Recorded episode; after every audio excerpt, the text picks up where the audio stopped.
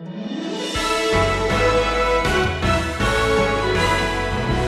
text of Scripture in Matthew 27 and verse 44 tells us that those thieves hanging on either side of him hurled insults at him. They reviled him. We are fellowshipping in the sufferings of Christ. Whenever you are reviled, whenever you experience unjust treatment, whenever you experience unjustifiable accusations, maybe it's a demotion, maybe it's an insult or an unkindness, you are uniquely experiencing the reviling of Christ.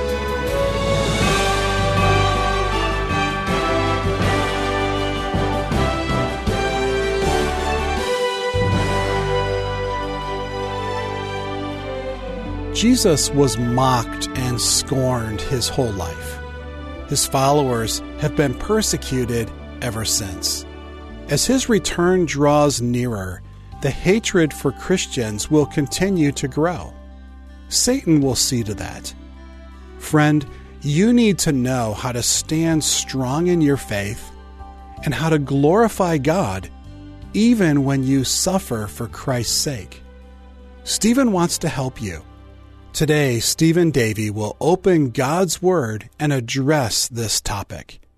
This is Wisdom for the Heart, and this lesson is called Wearing the Name Brand Well. I came across this not too long ago. George Walton was born on May 15th, 1907 in Virginia. As an estate appraiser, he often got the first look at rare coins and guns and jewelry and even stamps, and he would purchase some of it when it came available, and he built up quite a large collection.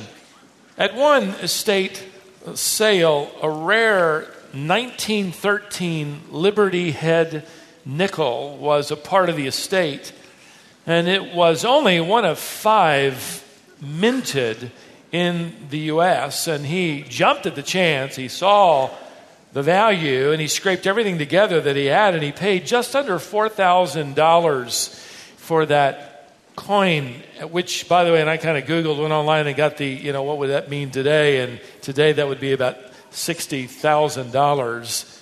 So no wonder he reassured his family that it was worth a fortune. Unfortunately, he died in an automobile accident, and his family, as they settled the estate, brought the nickel to experts who evaluated it and then declared the nickel was a fake, it was a fraud, and returned it to his disappointed family. And for 60 years, it stayed in a box on the floor in one of the closets in their home. Eventually, Walton's nephew, Ryan Givens, inherited the nickel as it just sort of went from family member to family member, and he tucked it away as well. And then in 2003, Ryan read in the newspapers that the other four 1913 Liberty Head nickels were going to be on display at a museum. And along with that came this request that if anybody had any information about the missing fifth nickel, to come forward. And Ryan wondered.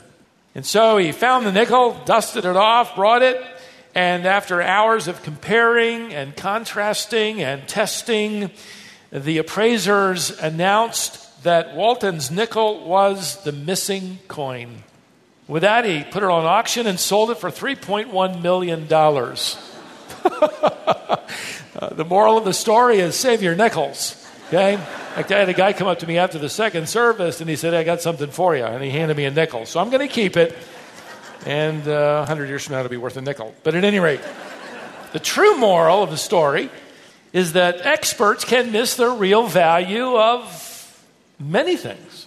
In fact, oftentimes what people devalue happens to be of great value, right? In fact, as I read that, I couldn't help but think of the testimony of every genuine New Testament believer. Imagine, for a moment, a parable where you become that nickel. Imagine what it would feel like to be hidden away for most of your life, feeling forgotten, overlooked, ignored, viewed as perhaps even worthless. Imagine what it would be like for your owner to bring you to experts who study you and evaluate you and then come to the conclusion that you aren't worth much more than a nickel. That's essentially what's happening to the first century believing world. The believers are facing this downward shift in popular opinion, and as we've studied, trouble is brewing, and frankly, the Christians are belonging to a marginalized group of people, and their value is going south. That's because they're wearing the wrong name brand. It is considered, for the most part, worthless. And the question would be, what do you do when your value is placed at your culture as something as low as that? Well, the Apostle Peter is telling us how to respond, and he's going to tell us how to respond to the low valuation people are attaching. But I want you to know ahead of time, before we dive in, he's going to take us deeper. He wants us to change our own personal valuation of suffering, because we often get that wrong as well. So take your copy of the New Testament. Let's go back to 1 Peter chapter 4.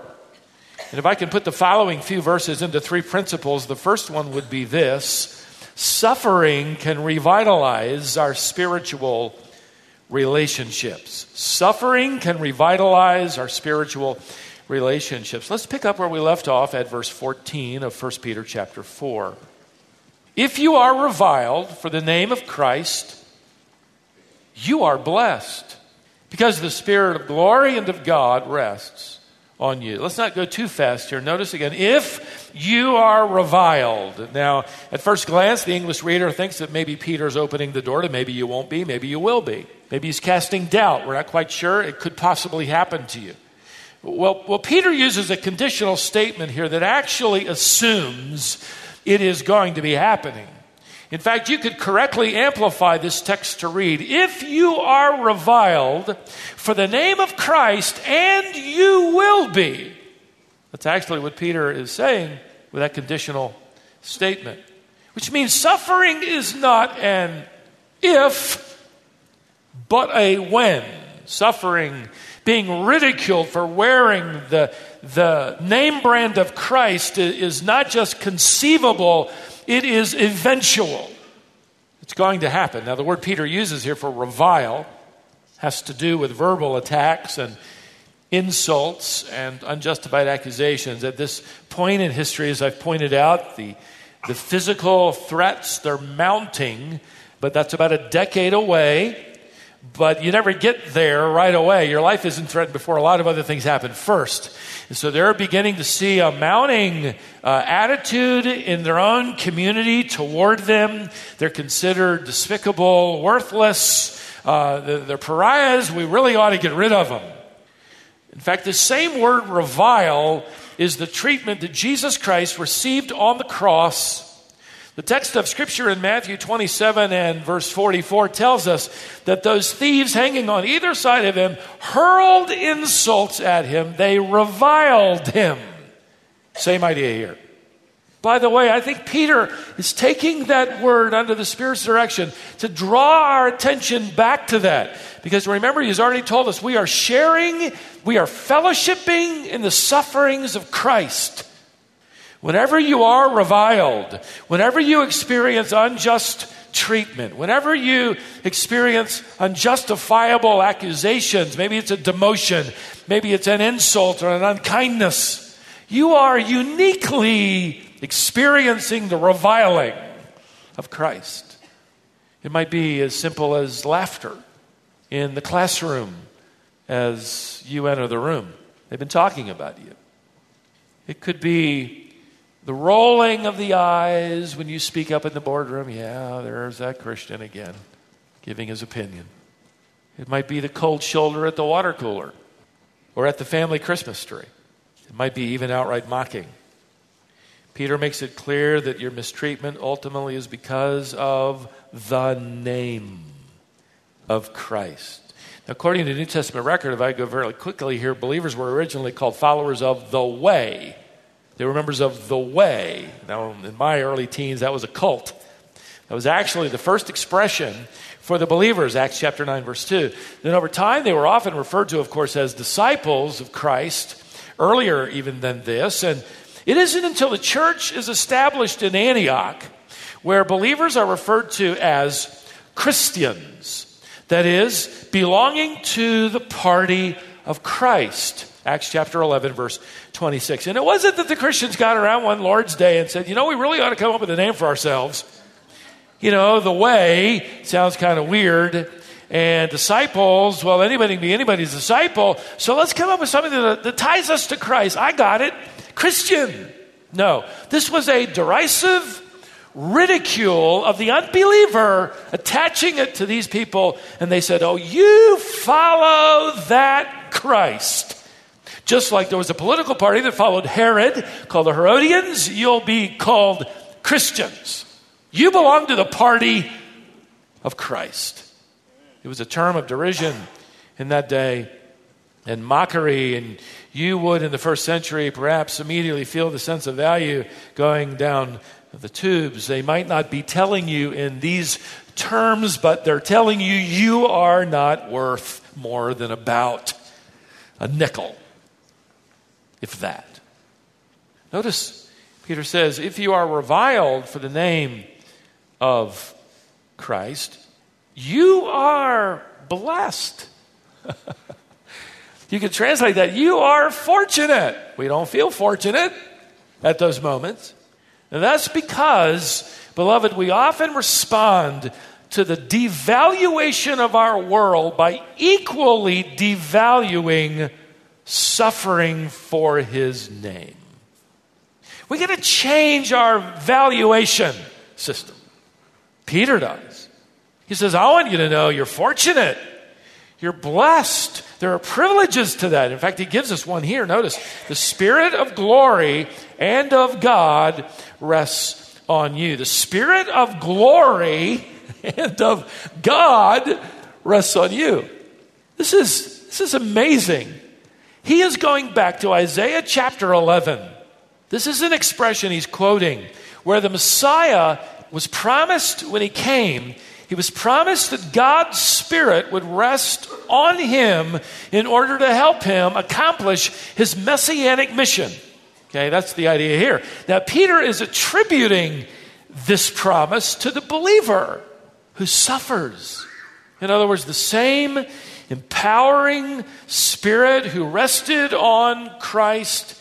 He's saying this, I can take Isaiah 11 and apply it to you. The same Spirit that enabled the Messiah to fulfill his mission is now resting on you, which in this instance and context enables you to handle persecution and suffering for his name's sake, so that you can endure the reviling of the world. And by the way, beloved, what this means is, even further, suffering for his name isn't some kind of proof that God has abandoned you. It is actually proof that he is going to uniquely empower you.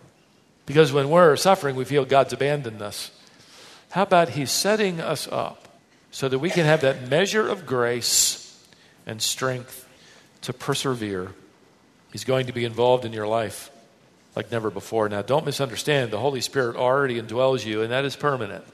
Remember, your body is the temple of the Holy Spirit. Paul wrote to the Corinthian church, 1 Corinthians 6:19. And Peter says here that there is going to be this empowering, this extra sense of grace to meet the need when you're under pressure in order to endure the mockery. So according to Peter, trials become an opportunity to draw upon divine power. That has a way of changing our perspective. And by the way, I want you to notice before we move on that although the word Trinity never appears in the New Testament, the text here is one more definitive reinforcement of that doctrine. You might circle in your text, as I have, the reference to Christ there at the beginning of verse 14. Then a little later, Spirit, that's a capital S, not a lowercase s, which would reference your spirit. This is the Holy Spirit, known from the grammatical construction of that definite article. And then you could also circle God, which is the common New Testament reference to God the Father. So you have here in this one text, as it relates to the suffering you're about to go through, the involvement of God the Father, God the Son, and God the Holy Spirit. Suffering then becomes an opportunity for those relationships to be revitalized as it gives you strength. And how we need that, don't we? How we need the Lord, especially in the valley. When faced with excruciating trials, we easily come to an end of ourselves. Every Christian in here among us can easily become mentally confused and emotionally drained and physically exhausted and spiritually spent. In fact, from a purely human perspective, we would consider them to be the worst of times. Peter says, I want you to reevaluate that. From a divine perspective, these are the best of times to draw you closer to that endowment and sweet presence of the Spirit of God. You've been there. You know what I'm talking about, believer. In fact, notice how he adds to the text the words, the Spirit of glory and of God rests upon you. The word rest can be translated refreshment. In other words, as you revitalize your dependence upon the Holy Spirit, the Spirit of God imparts His refreshment to you. And even through tears, you're able to endure the suffering. Reviling by the world can bring refreshment from the Spirit. That's his point. This was the experience of Hudson Taylor, the founder of the China Inland Mission, more than 100 years ago, who said this, the issue is not where the pressure lies, but that it presses us closer to Christ. Suffering has a unique way and is extremely valuable as it presses us closer to Christ. Secondly, suffering can result from a poor reputation. Notice Peter adds a warning. Make sure that none of you suffers as a murderer or a thief. Murder and thievery were serious crimes in the first century and beyond. They often resulted in capital punishment. Peter adds then to murderers and thieves, evildoers. This is sort of a general term for someone who engages in every other kind of criminal behavior. So he sort of makes sure everybody's covered here. And what Peter is saying here is that the believer can't say, as he's taken to jail or to the gallows, man, am I ever about to suffer for being a Christian? Woe is me. No. Peter is warning the believer not to assume that the consequences of sin are the same thing as suffering. And I think we go way too far in our use of the word, I am suffering. It might be the result of our own bad attitude, or we didn't do the homework. I'll give you a more modern illustration. Look, don't speed down Tryon Road because you're late for church on Sunday morning and run the red light there at the intersection. You know, and then when the policeman turns on his siren to chase you down, look, don't pull in here.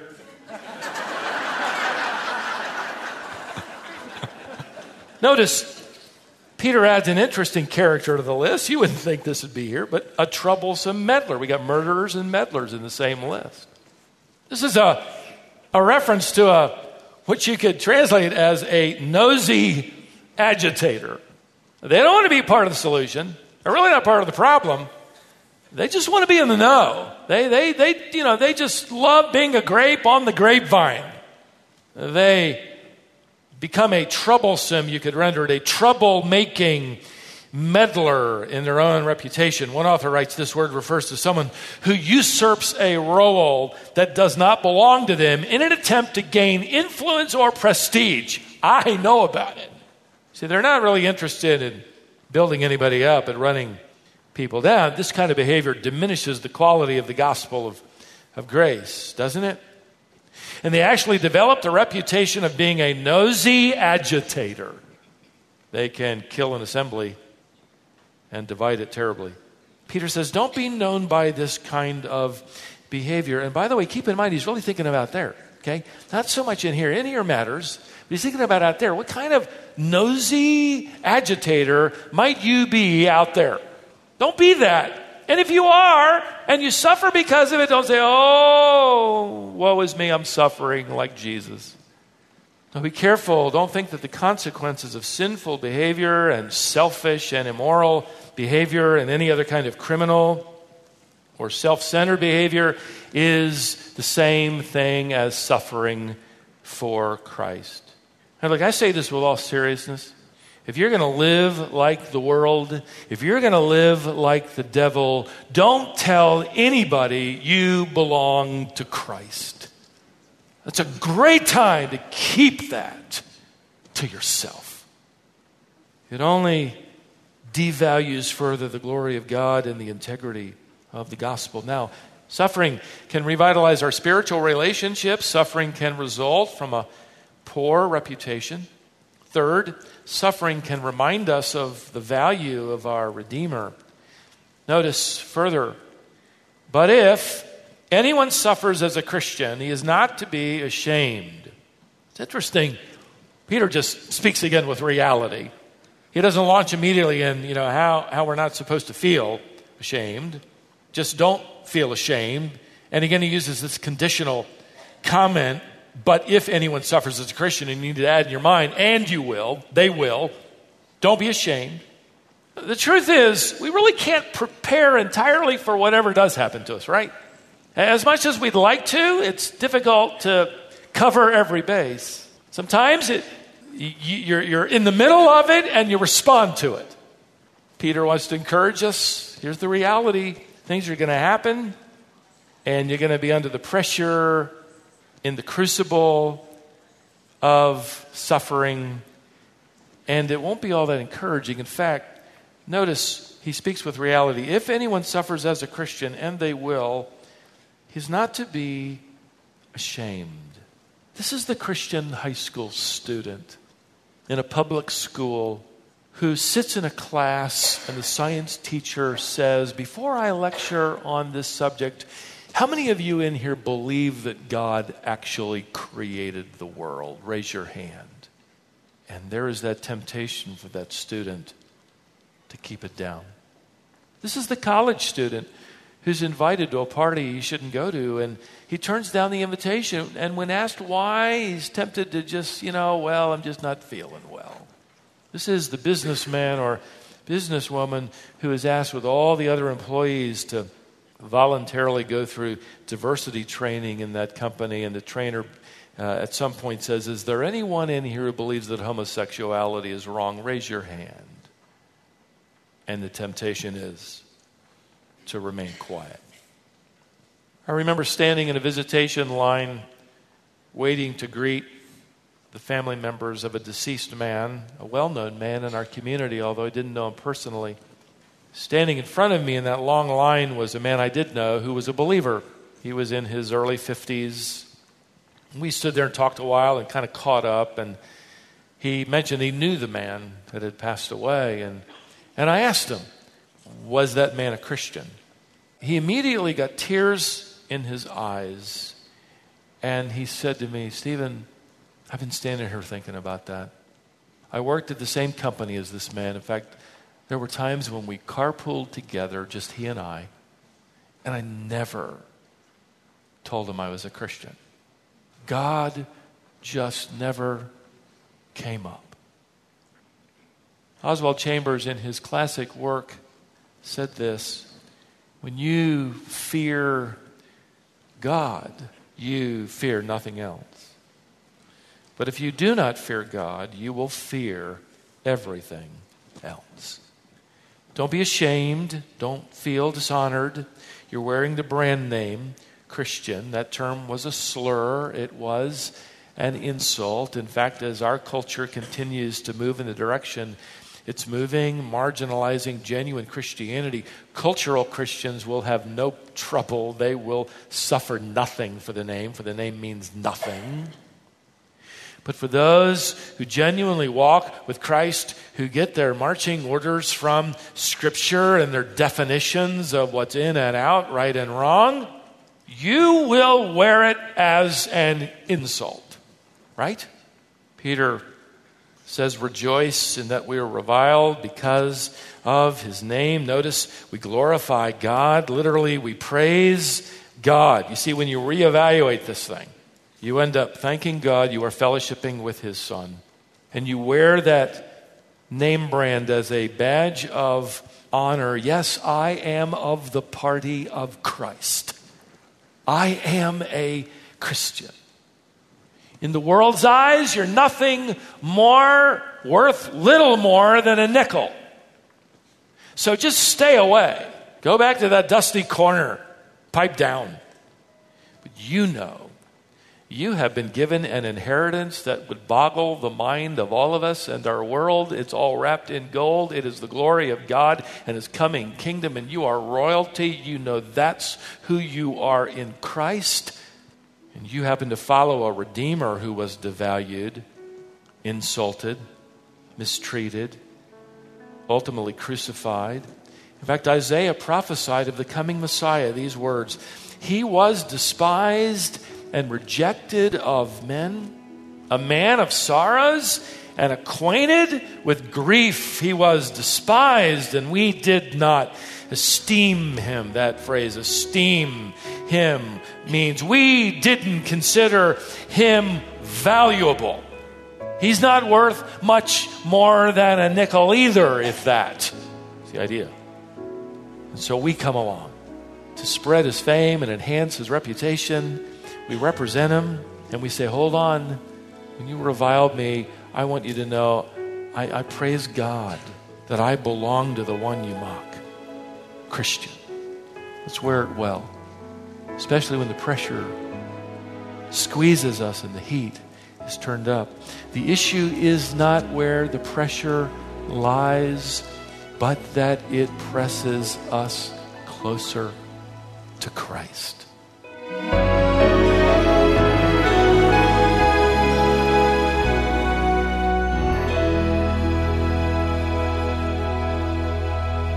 Living for Christ will bring you into conflict with the world, and I hope this challenge will help you do that well. When that pressure comes, God's desire is to press you closer to Christ. What a great reminder. Our ministry is on social media. Not everyone knows this, but as you interact with our ministry on social media, that actually helps more people find it. When you comment on one of our posts, that indicates that you appreciated what you read. And as more people do that, that post gets seen by more people. So, interact with what you see. Be with us next time for more Wisdom for the Heart.